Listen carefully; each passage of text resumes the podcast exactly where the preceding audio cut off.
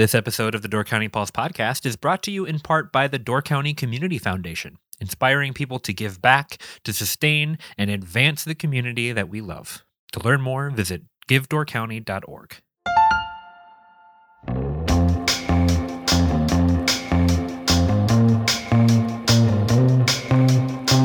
Hello and welcome to the Door County Pulse Podcast. I'm Andrew Clayton, and I'm joined today by Miles Stanhausen, writer and editor for The Pulse. How's it going, Miles? It's going good, Andrew. How are you doing? I'm doing all right. Uh, we have a kind of an interesting one today. So uh, last time on the podcast, we had talked about the Door County Board of Supervisors meeting to vote on pursuing a countywide masking ordinance. And we went into how that meeting was kind of confusing, but w- maybe we'll we'll talk about it a little bit more again today. The, the reason that I wanted to talk to you today, though, is you saw the vote. Uh, they voted not to pursue a masking ordinance, uh, but it was a pretty complicated issue, and you dug into that vote a little bit more and found some interesting things. You uh, put an article out on July thirteenth, kind of breaking down what you saw and what you learned as you were making phone calls to people who voted, uh, and I wanted to talk to you about that whole journey to to try to figure out what you figured out. So let's, let's start from right after the meeting happened. Uh, why did you decide to look further into the votes? Well, like anything right now, there's um, like oh well, any municipality right now, a lot of them are doing meetings remotely. Um, there are still some that are meeting in person, but doing them through Zoom or any sort of conference call software, um, often with a combination of people available in person, in a room, in uh, individually by video, and then also so, in some cases by phone. And that is the case that you had here in at that county board meeting. So You ha- you're not all in one room. It's not as easy to follow for both the supervisors and uh, the public who's watching, or a reporter like me who's watching. And to clarify, like as per like the, the rules of order, um, Dave Lee and I would say like calling it a vote is not quite accurate because they didn't have a motion on the floor, so there was no vote to take an action. But they did. He did do a poll to gauge the consensus of the room. And the consensus of the room was to not move forward with a masking order. Um, and so that was the big takeaway for everyone watching it was, okay, the county board just essentially voted not to move forward with a masking order. Um, but in watching that, because he, he did that, that consensus poll by a show of hands, not a roll call, but a show of hands, that made it very difficult for myself to, to know how people voted or even to tally what the actual vote was. And then nobody announced that result in the moment. And based on, the, because you're watching this and you have the main conference room, the main Board of Supervisors chambers, where there's about ten of the supervisors in that room, then you have individual screens, thumbnails across the bottom of your screen with different supervisors. And then you have one supervisor who had called in by phone. There was in the, how quickly that tally was taken, I had no idea how to, how to add it up myself to verify right. what was going on. So a lot of complications there. And then there was other people who contacted me to say, what was the tally? Everyone wanted to know how people voted. Um, a lot of people were saying like, all right, we got to vote them all out. And A, that's not, there's so many problems with that. One is like getting people to understand like what this was, you know, this consensus gauge of the room versus an actual vote. I think to most of us, that's purely semantics. That's um, right. But that was, that was my thing too. But from a legal standpoint, yes, they didn't actually vote, and that that would trigger different ways of how this would come back to the board and all that kind of things. But and there's no nothing that says like they still can't vote on this in the future. The meeting started with Ken Pabick saying that there would be no vote, that the that since they had not published, written an ordinance and published it for public review, they couldn't vote on it without that. So that's how the whole thing started, and it was said that it was all educational purposes. But then they, they did that poll at the end, and they said, oh, well, I guess we don't move forward with the masking ordinance. So that that was all very, um, it was confusing to watch. It's confusing to try and gauge what happened. Yeah, I had a lot of people saying, well, how, like pissed off at their supervisors, and one way or the other, most of them, most people ticked off that they didn't vote for the ma- masking order because they didn't get what they wanted. And deservedly, they get they should know how their supervisor feels on an issue that almost every supervisor that I talked to told me that this was the most feedback they've ever received on any issue ever. Dan Austad, who has served thirty-seven years on the county board, said most months he might get one or two phone calls about an issue. In this one, he got fifty calls in two days. Right. So obviously it's something that important and controversial. Um, I, th- I think the voters do deserve to know how their supervisor stands, not necessarily just to say, okay, I'm going to vote you out or um, to be pissed off at them, but also, okay, maybe they want to make a phone call and have a conversation with their supervisor and try and convince them to vote otherwise next time if they if that's they so choose. So right. um, I started Saturday morning calling around. Well, first I, I called to try and find out what the official tally was, and there really wasn't one, although Dave Lienau said his count in the moment came to nine to seven. Um, in talking to all the supervisors that I couldn't confirm by video or screenshots that I had taken, I came up with a tally of eight people for a countywide masking ordinance, eight people against moving forward with a masking ordinance. So even if you're saying this is a gauging the temperature of the room consensus vote, not a real vote, well, the, there was no consensus. Right. Yeah. If, so, if you're that close in actual votes, then that signals to me that more discussion should be had. Yeah. And more discussion will be had. And and the and this is not to like throw Dave Lienau under the bus. He he is a proponent of the masking ordinance. So it's not like he was just trying to, I, I don't think people should come away with the impression, because I know some people will be like, well, he must be trying to manipulate it so we don't get a masking ordinance. Um, that would be a weird way to go about it if you are in favor of it. I think running these meetings is weird. The Dave Lienau in the moment probably saw it as like, okay, this is a step one in an educational process, and that's what he has said. But to the viewers of a meeting, to nine out of ten people who would watch a meeting like that, you'd come away with it feeling like the board just said that that was the end of the issue. Right. So um, a lot of public I, confusion.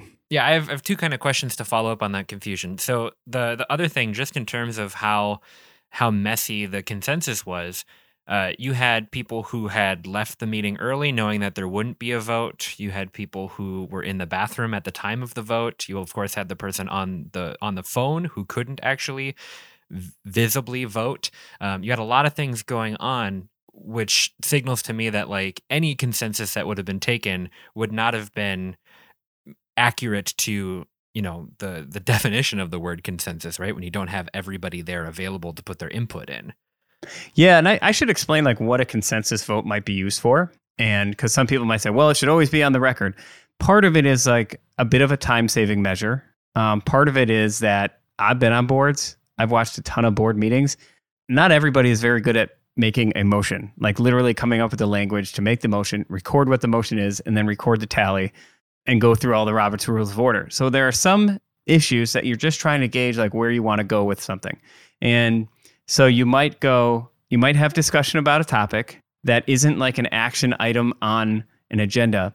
And you might talk about it for a little while and then say, okay, so what we're hearing in the room, um, I'm generally hearing it, that we want to move ahead with, you know, putting garbage cans at X park, you know, and the, is there any objection to that? And the whole board is just silent. And you go, okay, so the consensus is we want to instruct our town maintenance department to do that. You might do something like that. Um, or on a nonprofit board or something that's not necessarily a municipal government, you might do something like that even more often. But if it's if you do something like that, but then it comes back as like fifty-fifty, well, that's not a consensus. That's not, it's not so simple. So that's just that's just some background on like how those are used. Um, there's, I talked to the League of Wisconsin Municipalities. They said there's really not like a a guideline for how to use those or or a standing for those types of votes. Um, and that's what Dave Lienau would say is this was just trying to gauge what the room wants to do. The problem for me was, okay, but then we counted wrong. so. Right. Well, I guess my second question then is, if the vote had been a little bit more clearly in favor of pursuing this order, what would have been different at that meeting? Um, I think the, so let's say it had been, So first of all, let's clarify what was in the room. Normally, there are twenty-one supervisors in the room. At this meeting, you had a couple of different supervisors who had said they had a hard stop at eleven and they had to leave. Now, some people were like, wow, well, how could you leave before a vote was taken? First of all, they they had said there wouldn't be a vote taken. Second of all, this was an emergency meeting called on Wednesday for Friday. All these supervisors made it work to do this meeting, but then most of the, a good chunk also have jobs, and the county board supervisor is not a full-time job. So they have to work around their schedules just like the rest of us might have to do. Um, so if they have a hard stop or other obligations, they are just going to have to leave in this case, especially when they don't expect to be making a vote. Ken Fisher was one of those people. Laura Vlis-Watacek was one. Those two supervisors had left by the time a vote was taken. Bob Boltman, a third supervisor, had no idea a vote was coming and had stepped out to use the restroom. Um, two other supervisors, Dan Austad and Dale Vogel, both did not vote either way. They they said that they didn't have the information and weren't prepared to vote at that time, um, one way or the other. So that takes five away, so you had sixteen. One of those sixteen was dialed in by phone. So, and that was uh, Alexis Hein-Peter. She said she was in favor of a masking ordinance, but if you're doing a vote by show of hands, obviously you can't do that. Right. So that's some of the technological limitations. So that's like just your your ground rules of, of how that even took place. So if the if the vote had been ta- taken and it was a little bit more clear that the board was in favor of pursuing a masking ordinance, would anything different have happened at the end of the meeting than what happened uh, when they voted not to pursue it, or, or seemed to vote that way? Would we be looking at uh, an ordinance being written up, or would this, you know, still be tabled to the next meeting? What would be different uh, if the vote had been more clearly in favor of pursuing it? Well, let's say it's a fourteen two vote, fifteen one vote, sixteen zero vote. Then you're going to, I, I you know, I, I can't say for certain, it's speculation, but then you would probably have said, okay, we will formally instruct um, Grant Thomas, our corporate counsel. But for those not familiar, corporate counsel basically means you're the county's attorney, um, to work with Sue Powers, the public health manager, to draft up an ordinance requiring a countywide masking ordinance. The way that conversation was going, I think that ordinance would probably be something along the lines of any indoor public place and any outdoor place where you can't viably socially distance. Right. That's probably what they would have done afterwards. Now, the real impact was after they did this consensus vote, Grant Thomas had said, I'll talk to Sue Powers and we'll work on some language for this anyway, just to be prepared in case something moves forward. He didn't necessarily say like, we are going to draft an ordinance for your review, but it did sound like, all right, we're going to keep looking into the issue, sort of. So okay.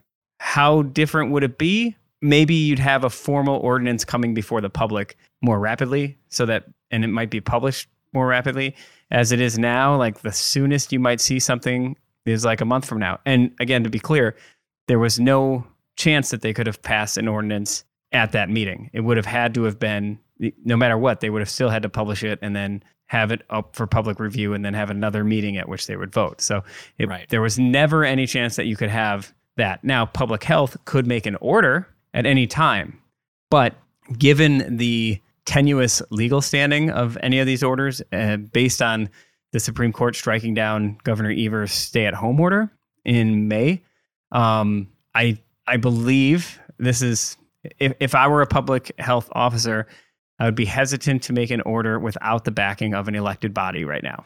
Sure. And so I would guess that that is playing into the thinking of, and I don't have this like specifically from Sue Powers, but um, that would have to play into your thinking right now to determine, all right, am I going to do this? And then just because there is such a backlash, there is, there are people who believe that even local public health departments are part of a New World Order to control the populace. Um, and that is that is a very real thing that that people in the medical world are now dealing with, both in the public health world and even doctors that I've spoken to. So right. it's it's a difficult place to be, to execute what you hire that person to do. So right.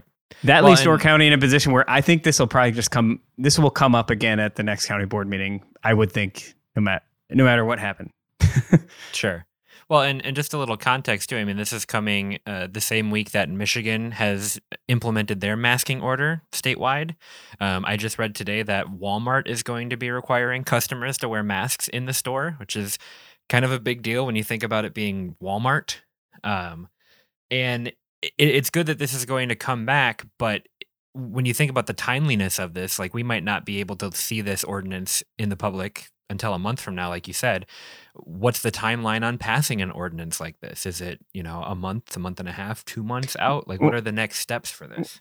Well, I think like the soonest you would, uh, maybe they do emergency actions or something, but yeah, I would say it's probably a month. But I think in the, I do know that the county is, you know, that meeting ended, and after they took that, that consensus poll, they, some of the people who voted against issuing an order said, well, even if we're not doing that, let's, we really do got to get the message out that we support masks, and that we got to figure out a way to get more messaging out there through Destination Door County and, and other mechanisms to our visitors.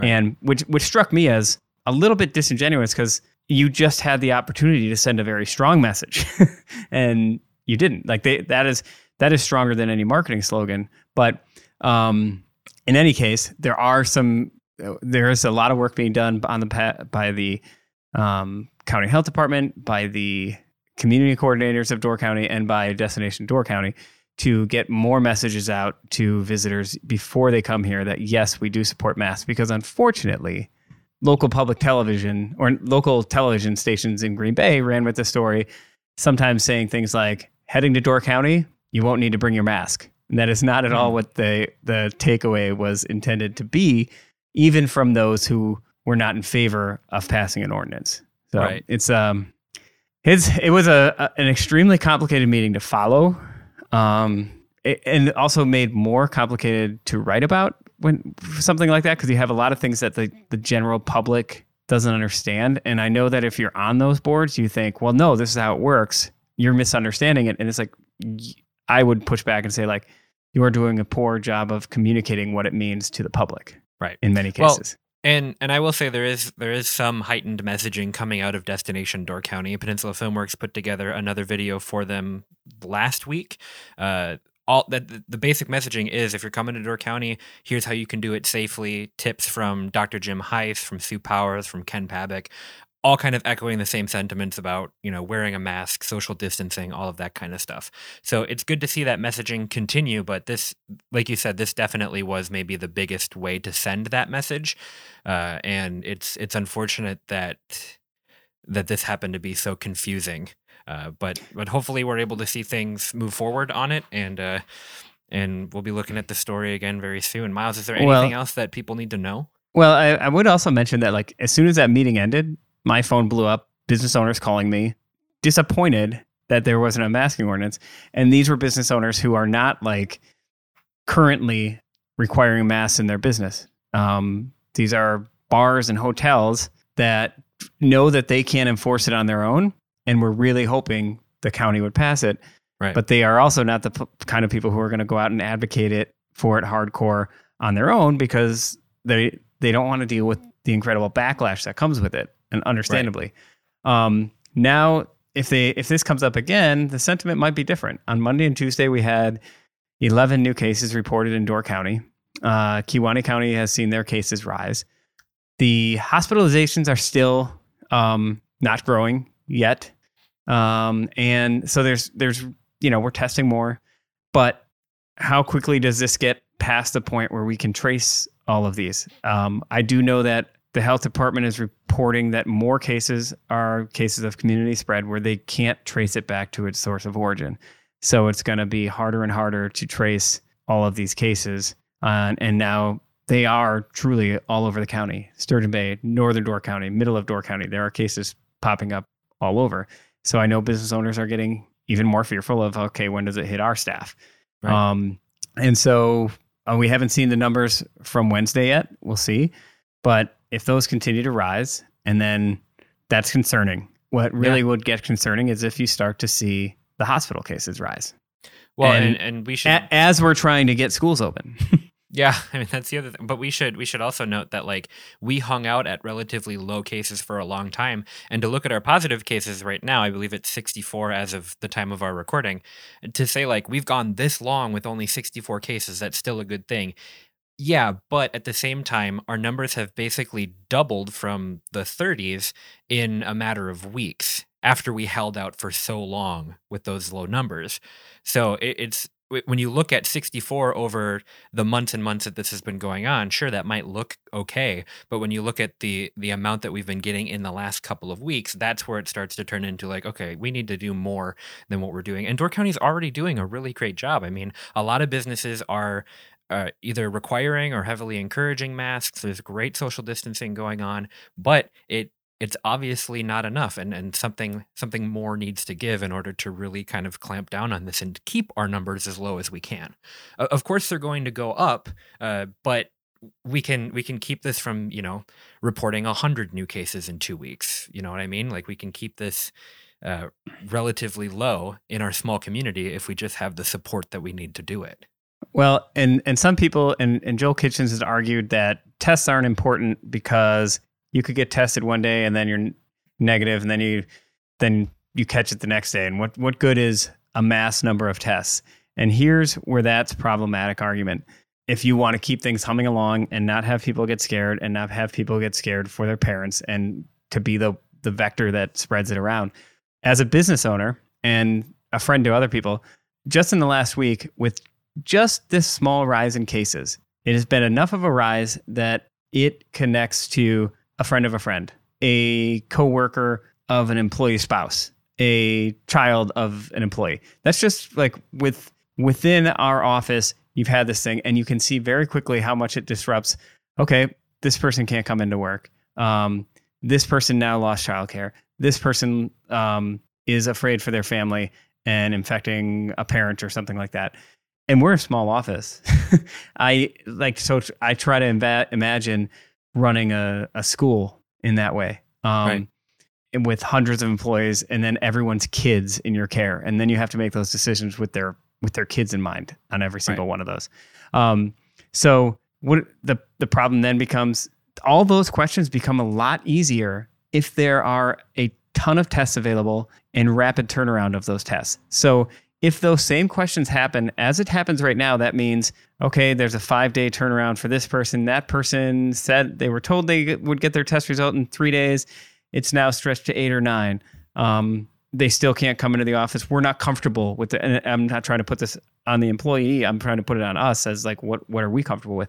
And that it just slows everything down, and it disrupts right. your ability to serve. It disrupts your ability to open your doors. In our case, we're lucky because we don't have to open to the public. But if you just have a test and we have consistency, if we knew even that you would have a two-day turnaround, it changes that whole equation. You right. just go, all right, go get tested. You're concerned. Go get the test and we'll have the result. Stay home one day, back in tomorrow. Like, or you know right away that you're positive and you stay home and you don't infect anybody else. It's like that, that simple. That's why the testing and the widespread availability and the quick turnaround of results is so important, because it gets us back to a point where we can we can function on a bit normal basis without everyone having to make these really complicated decisions on it like every day. Right. I, I couldn't have said it better myself, Miles. Um, anything else that people need to know before we wrap up here? Uh, that's it. I'll get off my soapbox now. Yeah, I wouldn't call it a soapbox at this point. I, I would just say that, you know, things are are confusing, and trying to trying to, to part the sea and, and find out what's actually happening and, and try to keep people as informed as possible is an important thing to do, regardless of if you want to call it a soapbox or, or what have you. But uh, with that, Miles, I will let you go. Uh, we will talk more in the coming weeks as this continues to, to, to go on. Uh, but thank you so much for your time, and I look forward to talking to you again soon. All right. Thank you, Andrew. Great talking. Thank you so much for listening to the Door County Pulse podcast. If you want to support us at The Pulse, check out door county pulse dot com slash shop, where you can get a weekly Pulse subscription, purchase some incredible Door County artwork from Pulse artist Ryan Miller, and much more. We hope you've enjoyed the Door County Pulse podcast, and we will see you next time.